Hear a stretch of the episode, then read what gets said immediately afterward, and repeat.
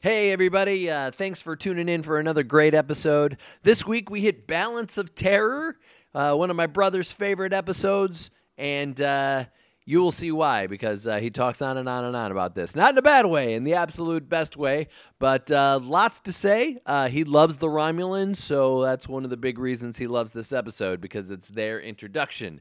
Normally, you know, we go about a 45 minutes, but this week we actually hit an hour and a half. So, uh, lots to say, lots to talk about in this episode, and we'll get right to it. But right before we do, two things to say. Number one, uh, we recorded a bunch of episodes before uh, before Star Trek Discovery came out. Uh, this was kind of to hone our skills and to make sure we had kind of a backlog going. So uh, this is one of those episodes. Uh, we talk a little bit about Sarek in the middle of it, and then uh, what that could mean for Discovery. So it becomes pretty obvious that we did not watch Discovery yet. So just wanted to get that programming note out there. Also, um, you know, uh, this is a great opportunity for Ken and I to get together every week. So even if the whole world's not listening, we are still going to be doing it and enjoying it and having ourselves a good time. And if you all are listening, that is all the better. And if you like what you are hearing, then do us a favor get on the iTunes, get on the SoundCloud, get on the YouTubes once we get the videos back up and running, and leave us a little comment telling us so because it only helps build the audience, and we could always use a little bit of audience. That'll make it even more fun. Anyway, that's all I got to say. Onward to this epic episode Balance of Terror.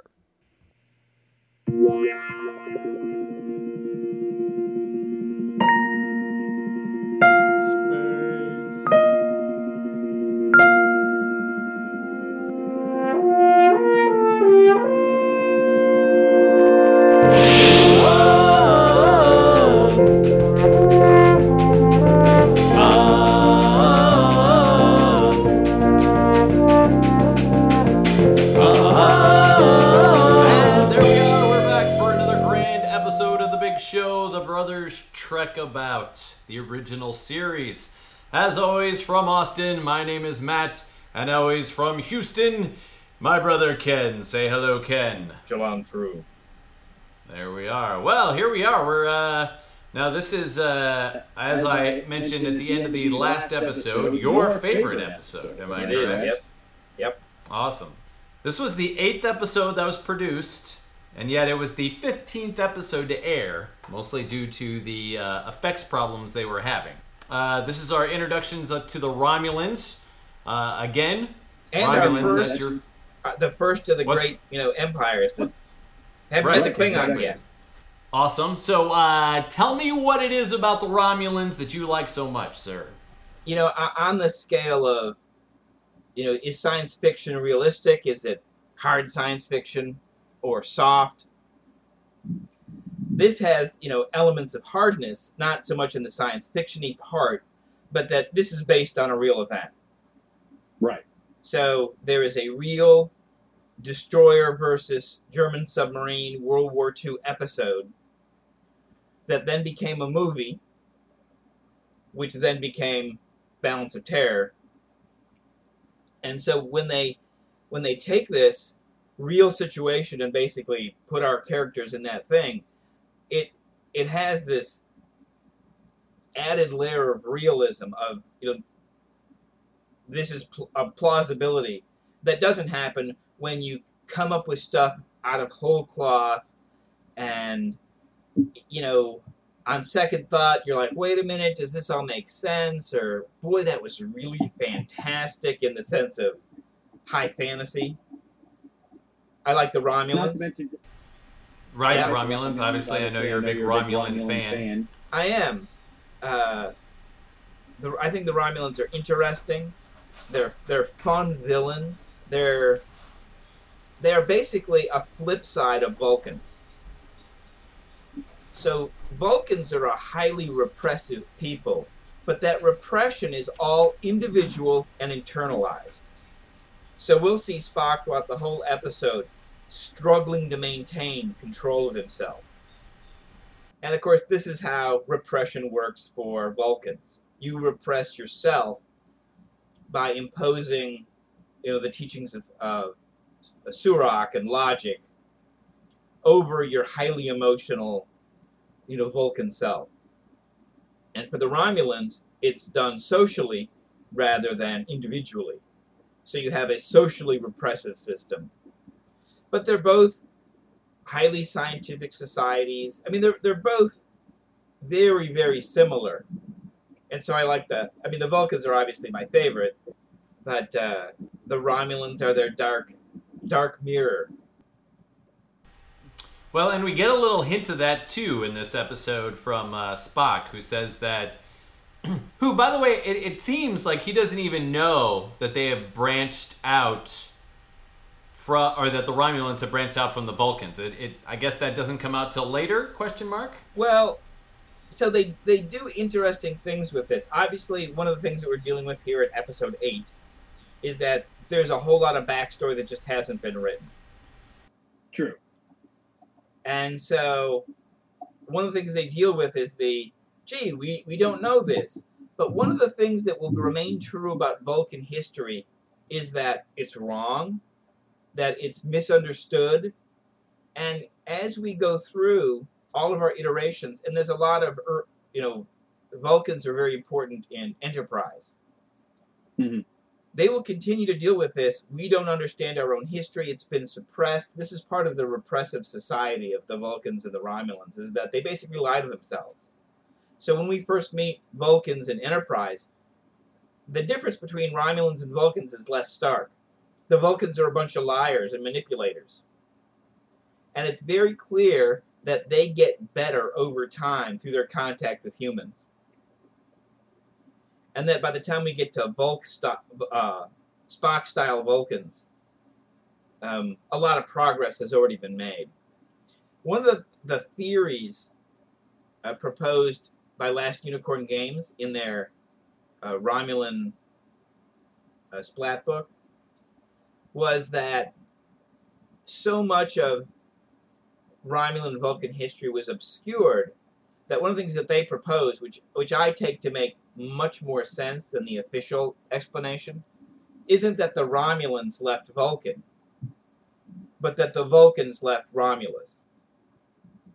The, one of the reasons it makes more Hmm. sense is that the Romulans already have an empire. They're huge. They have, you know, it's a vast amount of space. It's about as large as the Klingon Empire. And it's hard to imagine that happening if they're, you know, a couple of colony ships that leave. Although, of course, you have the example of the United States. You know, some people uh, come over to Jamestown on three boats. Um, but one of the things that has to happen, of course, is you're not just conquering, you know, uh, a new continent full of people who are, you know, making the transition from the Stone Age to the Bronze Age while you're on the verge of the Industrial Age. So unless we imagine some kind of technical superiority of the Romulans over everyone in that that neighborhood of space, it makes more sense to think that the warring Vulcan that Spock remembers as part of their past is actually Romulus, and it's still like that today. They still are a warlike people. And that what really happened is that uh, Surak and his, his group of uh, um, you know people who you know adopt the, the philosophy of logic and end up leaving or separating themselves actually go to a new planet. They don't just form communities elsewhere on Vulcan, and then eventually the Romulans leave. It's the other way around.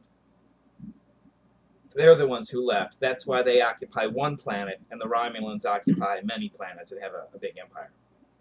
But their their history as being a mystery is and not understood by themselves is a, a long part of the show. We'll see it up until the last series, and possibly we'll see it in the upcoming series.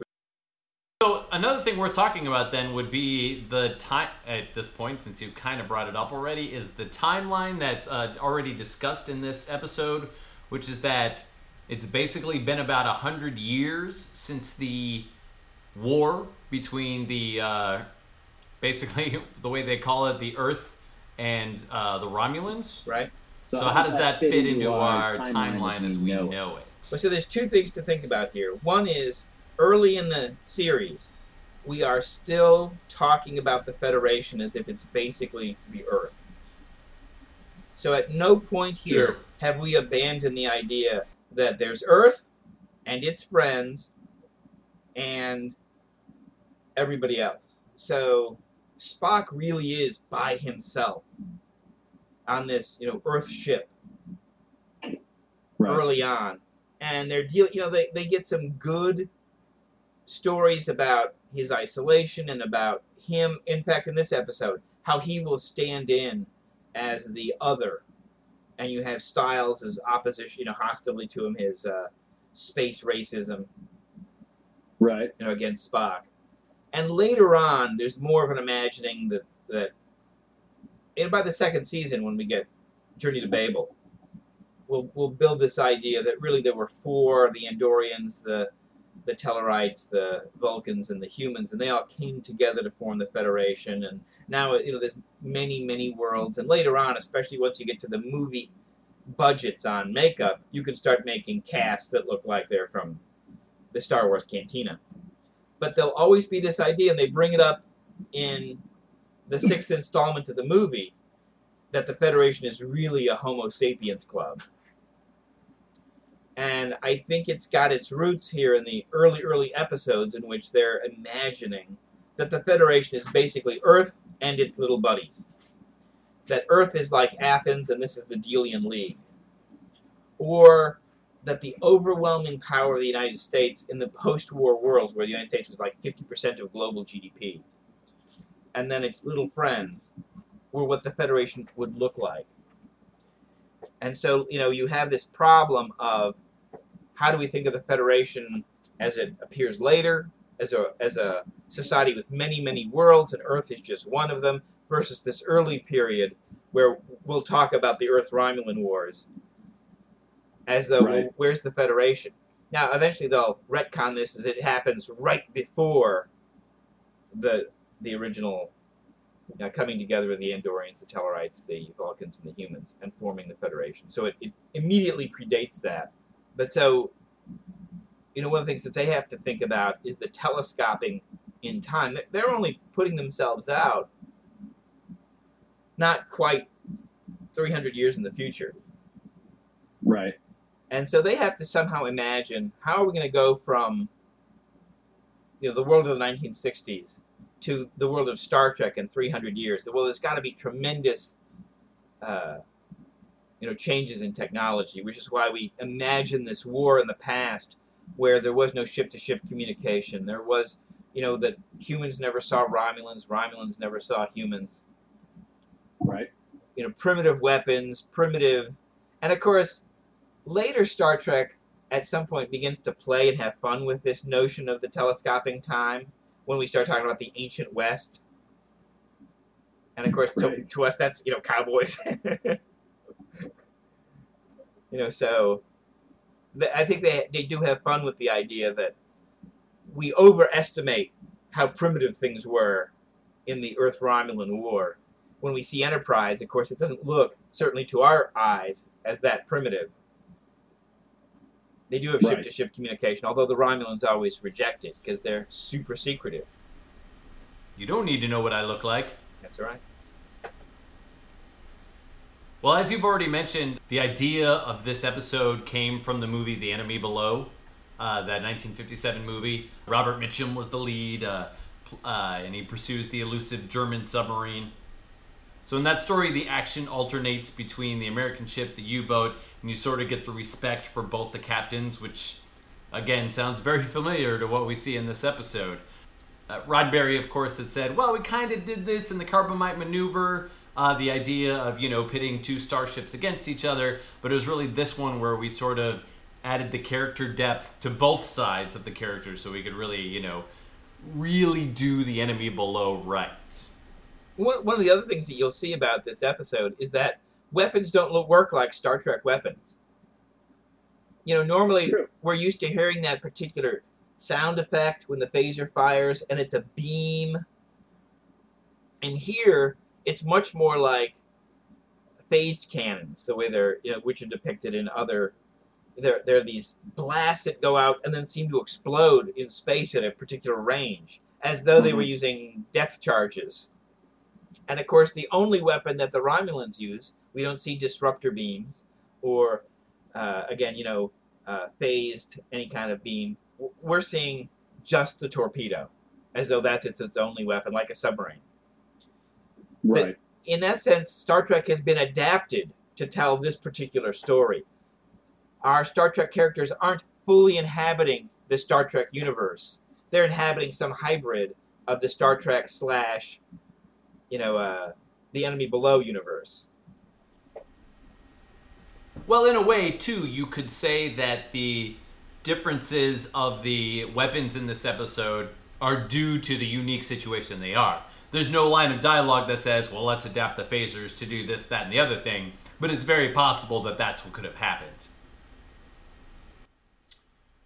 A note, actually, on the uh, on the script here came from um, came from Roddenberry, who's talking to the writer, uh, who we'll get to in a minute. Um, yeah, I should know his name. Paul Schneider. his memo said, uh, I love all the way that you're using technology in the script. However, let's make an effort to simplify some of the descriptions of it, force fields and so on. These are interesting, but they often get scientific, and more general descriptive phrases would be better. For example, instead of saying visual radar sweeps, can we just say bridge instruments register nothing out there yet? which I think is really interesting because considering where the technobabble goes in the next generation, obviously we got Roddenberry here giving just the opposite idea. Well, I think two things happen. One is there's always pressure for more technobabble. So we see it here. And it's Roddenberry who's you know who's got the mass market mentality of I want to reach as many viewers as possible. I don't want to limit my appeal just to hard science fiction devotees. I want everyone to love Star Trek. So we have to make it less hard science, less technical, less technobabble. Right. And ultimately the audience gets used to more and more technobabble, both because science fiction evolves and becomes mainstream, but also as Star Trek has more and more of a history, you you end up referring back to it even if your goal is not to become highly technical. So uh, this episode was written by uh, Paul Schneider. Kind of funny because he got his uh, start writing Mr. Magoo cartoons, but by the time 1966 rolled around, he had a million credits to his name: Bonanza, How to Marry a Millionaire, and he also wrote for Roddenberry's show The Lieutenant. So uh, he was somebody that everybody really knew, everybody really respected, and so uh, the episode went through a lot of rewrites, but not because the scripts were bad but most of it was how can we get the effects down? Obviously there's a lot in this episode where you know the back and forth between the two. In fact it was the clever cons- it was this thing this let's figure out a way to make this a little bit cheaper where the whole idea of the cloaking device came from because they really wanted to find a way to like i said make this cheaper. So let's not even show the ship. We'll make it that easy. So all we had to do was you know get these occasional shots of the uh, Romulan bird of prey, you know, you know, cloaking and uncloaking and all of that stuff. I thought that was a pretty clever, you know, idea of, you know, they always say that you know uh, sometimes confines will make for a better idea to happen. You know, the Mhm. more things Right. you put on it, the better an idea will come. And this is the perfect example of that, I think. Mhm. Vincent McEveety, that's his name, was hired to direct this episode. Uh, he did uh, many episodes of all of the shows that we've talked about before Rawhide, Branded, Gunsmoke, all of those things. Uh, he also won a Directors Guild Award for his direction of uh, the pilot episode of The Untouchables. So, kind of steeps him into some kind of great uh, legacy there as well. There's a lot of, well, there's a lot of our cast in this episode. We see a lot of the usual players. We see a, a bit of Scotty, although he doesn't have many lines. We see uh, we see Rand a lot. We see Shatner, obviously Kirk, Spock, Bones. We see a lot of those guys a lot, but there are also a lot of like bit players that we see a lot in this episode, including the man who plays the Romulan commander in his first introduction to Star Trek, who's a guy we all know and love, but from a completely different role. That would be Mark Lenard, who So- was uh, 41 by the time he took this role. He's not the only one who's going to come back. So the bride, uh, her actress actually has three different roles in Star Trek. Oh, really? She plays the the bride in this one where she's a phaser crewman, and then she'll come back later where Yeah. she's got a name and she she does something else, and then she's in uh, season three as well, where she's only identified as like a communications officer. Hmm. Interesting. But the idea of Theoretically, it could be the same thing, except that they they the first two times they give her different names. So when she comes back the second time, she's got a different name, and then the third time she's in a different department. Fair.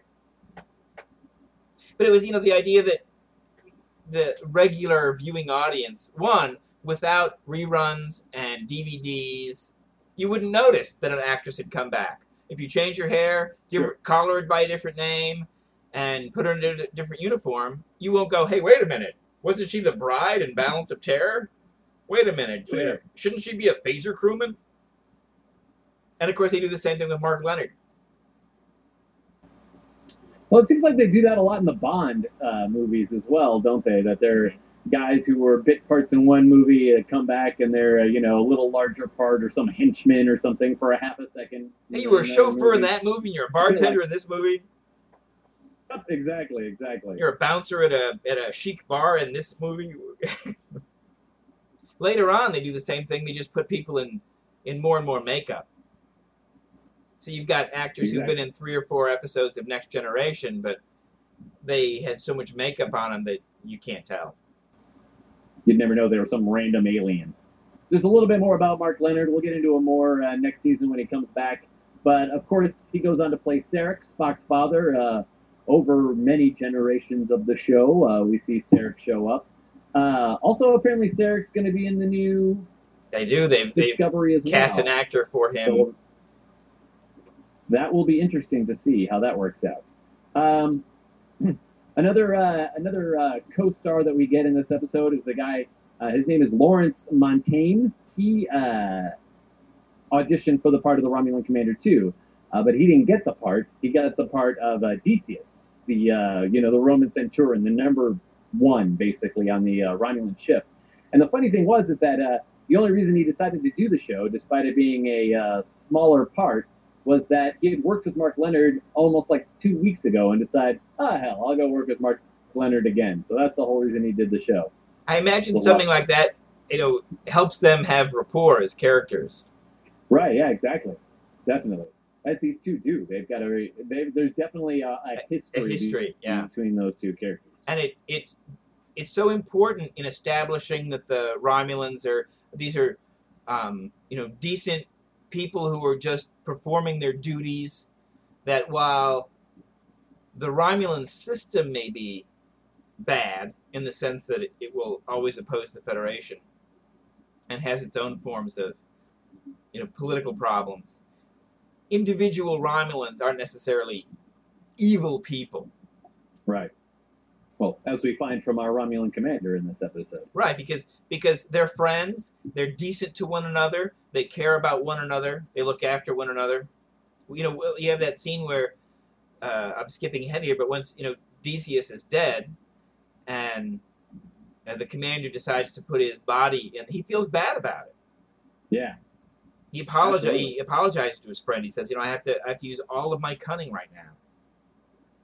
Well, on that note, I say we just hop into it. here. All right. I don't, it's getting harder and harder to talk about this episode without talking about this episode. So let's do it.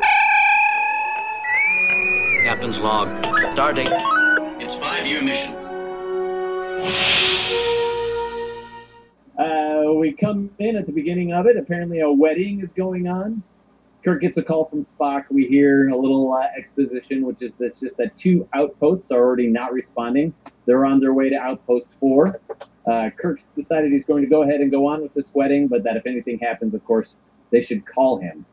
This is funny. I don't know why. I don't know why I chose this moment to talk about this, but all so so the groom walk. So he takes his.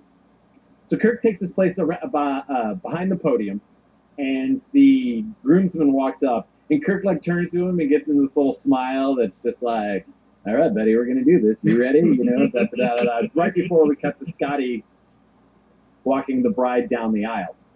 It's these little moments that I love that Shatner does. You know what I mean? He he fills he fills the off moments, the moments where Right. there's nothing dramatic going on, with these great little like bits. You know, the it was like a couple episodes ago when he was just like doing something that Kirk would have done a million times, and he sort of delivers it just sort of offhand, like "Ah, da, da, da, da, da," because he said it a million times. You know what I mean? So I love these things that Kirk does, and so it's funny because I feel like Shatner gets a lot of crap for you know people saying that he's a bad actor. But again, everything that I see him do in this series is, is like so solid and so great. His moments, you know, I'm Captain Kirk and whatnot, you know, where he goes maybe a little over the top. But that doesn't take away from the moments where he is consistently great. Well, You and know, it's so fun. the, the times when he's over the top are, are it's it's the show. Their objections, I think, are really to the show and what the show is asking their actors to do: be inhabited by aliens and act in this weird way, be your mirror universe self. Uh, you know, have a track transporter accident where you're the good and the bad. And Right. I, I think he really does a good job with all these things. But they all require that we buy in to the premise. And if you don't buy in, then of course it's absurd because the Right. premise is absurd. Oh wait, there are suddenly two of you, or Yes. you know whatever the the issue is. Uh, so back now to the show. Uh, we're, we're talking. We keep talking about the eventual eventual disappearance of Rand, but again, here she is all over the place. In fact, at this point, she is like standing like right at his shoulder. You know what I mean? So it's like they're almost building the relationship. yeah. But Also, there is a perfectly placed eye light here, which I always think is funny. This like perfect rectangle that is wrapped around their eyes so you can see how nice and pretty they are. Then, red alert! Out of nowhere! Well, not out of nowhere. I mean, we were advised that this might happen because Outpost 4 is under attack. Do credits! So they You know could have said, you know, take us there, go to yellow alert, finish the wedding, which would have taken very little time. And it's not like the number of crewmen involved was so large that he couldn't just, you know, Right. cut to the end, you know, and go say do say you? Do you? yeah, briefly, you know, and then have it done, and then, but no, they interrupt the wedding, and everyone runs off like they've got to be someplace. right. And of course, you're dealing with like a dozen people. And not only that, but they're probably off duty. Probably. You Right. know? Yeah. Yeah, there's there's someone at your station right now, yes, exactly. You don't have to go there. and the captain will be at the bridge in two minutes, and Scotty will be in the engine room in two minutes. Spock's Right. already up there, and it will take us a while to get to where the action is. But they don't, and I, I think that's they're setting up the drama of the show Obviously. rather yeah, than yeah. doing this thing where they're like, okay, well, uh, we've got a yellow alert, but uh, you know we got more important things to do, and do you take this, you know, Do you? Yes. Do you? Yes. You're married. the short, short version. So I guess it's also worth mentioning here at this point that uh, this story plot of the wedding and everything else, while in the original script was uh, pulled more into focus thanks to NBC. Stan Robertson, who of course didn't love this story because we're not landing on planets and dealing with aliens, even though there are aliens in this episode. Uh, he felt it was too much about the uh, two ships. So he said, let's help uh, personalize the story and uh, up the use of the married couple and then losing one of them. So I guess we found out that Stan Robertson didn't like war movies. So one thing we do miss out on here by watching the remastered versions as opposed to watching the original versions of these is, is that it is in this episode when the opening music changes. So the uh, original version of the opening music was the more of the electric violin, outer spacey kind of thing, and it was in this episode where, and for the rest of season one, when we get the brassy version that we hear that we hear now in all of the remastered episodes. So this was the episode where it changed. Just a piece of trivia there for you, but uh, this was the one, and then it isn't until season two when we get back to the. Uh, the soprano singing her part, and uh, they really up it in the mix too, which uh, also happens in season two. So there we go. This was the episode.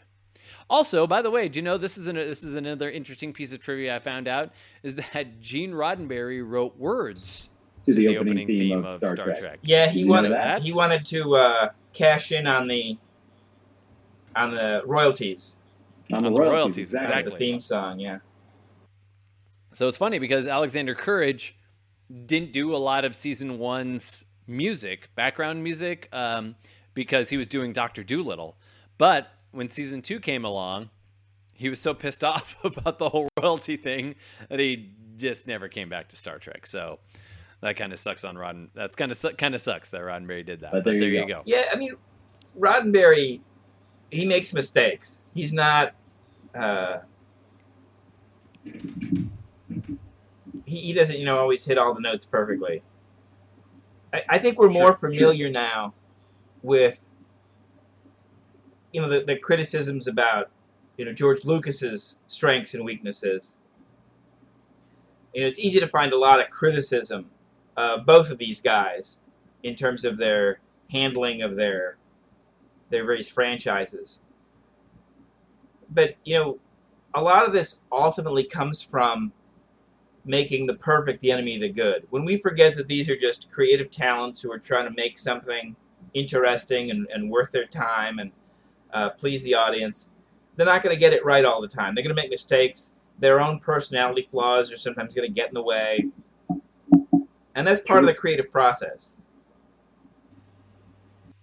So, Stardate 1709.2. We'll eventually get to a map about all of this, but they say that Outpo- Outpost 4 is somewhere between Romulus and Remus and the rest of the galaxy. Mhm. That sounds. Oh, actually, they call it they call it Romi still. Oh, it's not Remus? No, not yet. In the in the map that we'll see, it will say Romulus and then Romoi spelled in the, the Latin way. Oh, interesting. I totally missed that. I was just so used to Remus. I guess that's what I heard. Yeah. So, here we go. Outpost 4 is under attack. Maximum speed. But we're not at warp 10 yet, right? We can't do that. That's that comes later. We're at maximum warp now is what? Like maximum is like 5, Five, maybe? maybe? No, I mean Or five? theoretically it's nine. I mean, you know, they've always kind of been on the nine point scale, Oh, okay. but they don't give us a number in this episode because I was listening. Right. Yeah, no, me too.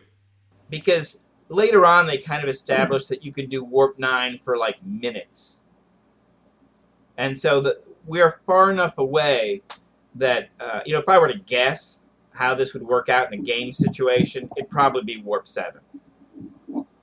Right. That is the highest speed that the ship seems to be able to maintain for a long period of time, perhaps hours. And of course, when you arrive, you want to be battle ready. You don't want to be like, you know, when when Kirk expends, you know, every last uh, lithium circuit to save Mudd's ship, he's made his ship very, very vulnerable even to a con man, let alone a canny Romulan commander. So, of course, while Kirk wants to get there as fast as possible, he doesn't want to do it in such a way that his ship is vulnerable or helpless or underperforming when he's got to face off against the unknown threat. True that. So already, uh, oh, also, I love this little scene where uh, he just walks up to Scotty and he's like, Scotty, I. Don't worry, we'll get you the speed you need, sir. I love it. It's already this un- unspoken, like, give me all you got, Scotty. I love it. And I'm sure this this is a result of these guys having served in the war. And they knew that captains always demand more of the ship than the ship is, you know, supposed to be able to provide. And engineers are doing things like installing uh, you know, extra anti-aircraft guns that aren't like part of the way the ship was built. We're just going to weld that on right there, or you know, fiddling with the ship to get more power out of it, or rewiring things because you know the radar doesn't work the way the the Navy said it would, or whatever. They know these guys. These uh, the writers have all seen this dynamic. They don't have to imagine what would a ship's captain and a and a uh, chief engineer be like. They all they had seen it throughout the whole war. So uh, the tension is already starting to lay in. This is one of the. This is like one of those scripts that you can look at and just see how to build tension, right? Because there are all these like little things that just start to layer in to really start to build you know what's going on what's happening. Oh my gosh this is happening. Now this now this. You know what i mean? It really builds so well. So right off the bat we get uh you know kirk asking did outpost 4 give us an identification of the attacker and she's like nope no identification sir and of course Stiles is right in there of course right at the top with it you know well it can't be much doubt who's attacking sir so it's fun because it sets up in an interesting way. It sets up that we don't necessarily know right off the, we don't know right away. Maybe they have an idea in their head. The the crew might have an idea in their head of who's going who they're coming to, but they don't even know themselves. We don't know because we don't have any idea. We're coming up on Romulus. Okay, what does that mean? Who are Romulans? You know. So it's really cool the way they start just building it right off the bat like oh my gosh oh my gosh you know and there are a few releases along the way as the tension b- bounce you know you can't keep everybody tense for an entire you know hour episode but it's really cool how this is where it starts you know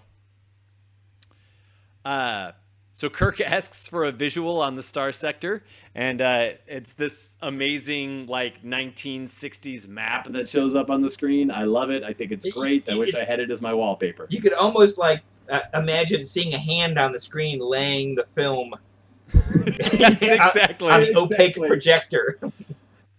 It's great because like it seriously like sent me back some kind of nostalgia for those like the film strips or Yeah. the movies that you watched in you know elementary school. Yeah. Which you know, being as old as we are, though, was like, oh, it's only ten. This movie's only ten years old. You know, blah blah blah.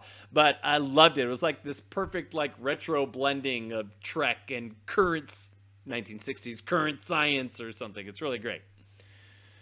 I'm sure that like has some kind of like um, iconography that you know some, Some kind, of kind of 60s. 60s. Oh yeah, absolutely. what it was. But it's also funny too because we start to see the little like blip. You know, hey, this is where we are. This is where we are. Blah. I, you know, can only imagine that now with Google Maps. You know, already that would look very different. But I just love the little blip, blip, blip, blip, blip. Uh, we also find out here about the neutral zone. This is obviously some kind of reference to you know Korea and Vietnam, Vietnam, the demilitarized zone, for instance.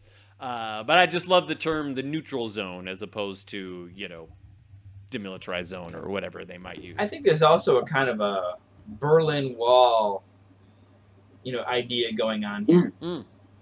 Yeah, good. You've got various Mm, but- flashpoints in the Cold War, in which you know there's a standoff here, there, um, and this is sent to you know, meant to encapsulate all of those. You know that we're familiar with these.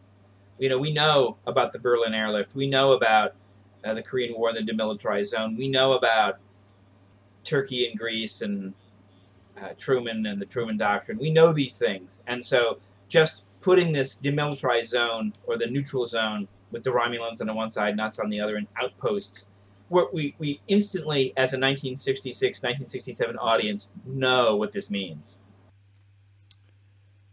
So here, uh, Kirk eh, makes a uh, all ship announcement. We find out a bit about the Romulans here. This is kind of our first introduction into who they are, what they are. They mentioned the conf- the hundred year uh, ago conflict that happened.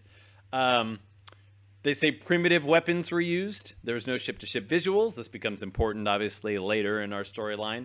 Uh, no Earthling has ever seen a Romulan. Earthlings believe, I love this line too from Spock Earthlings believe that Romulans to be warlike, cruel, and treacherous. Only the Romulans know what they think of Earth. The treaty says that no one can enter the neutral zone, and by doing so would mean an act of war.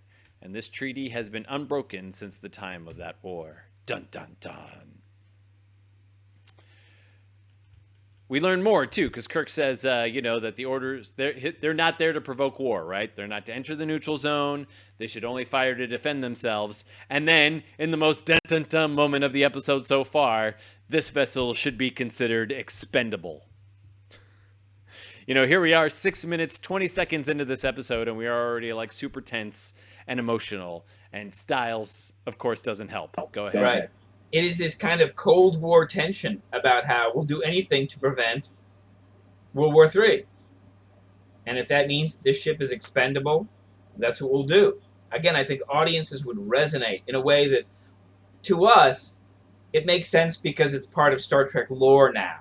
You know, you show this to, uh, you, you show you show these kinds of things, these these familiar um, franchises to kids, and the kids are taking it up all new, and that's where you really get to see how some of these ideas are either part of the franchise, we're used to it because we've seen it over and over again, or you have to go back and think about when this was made to make sense of it.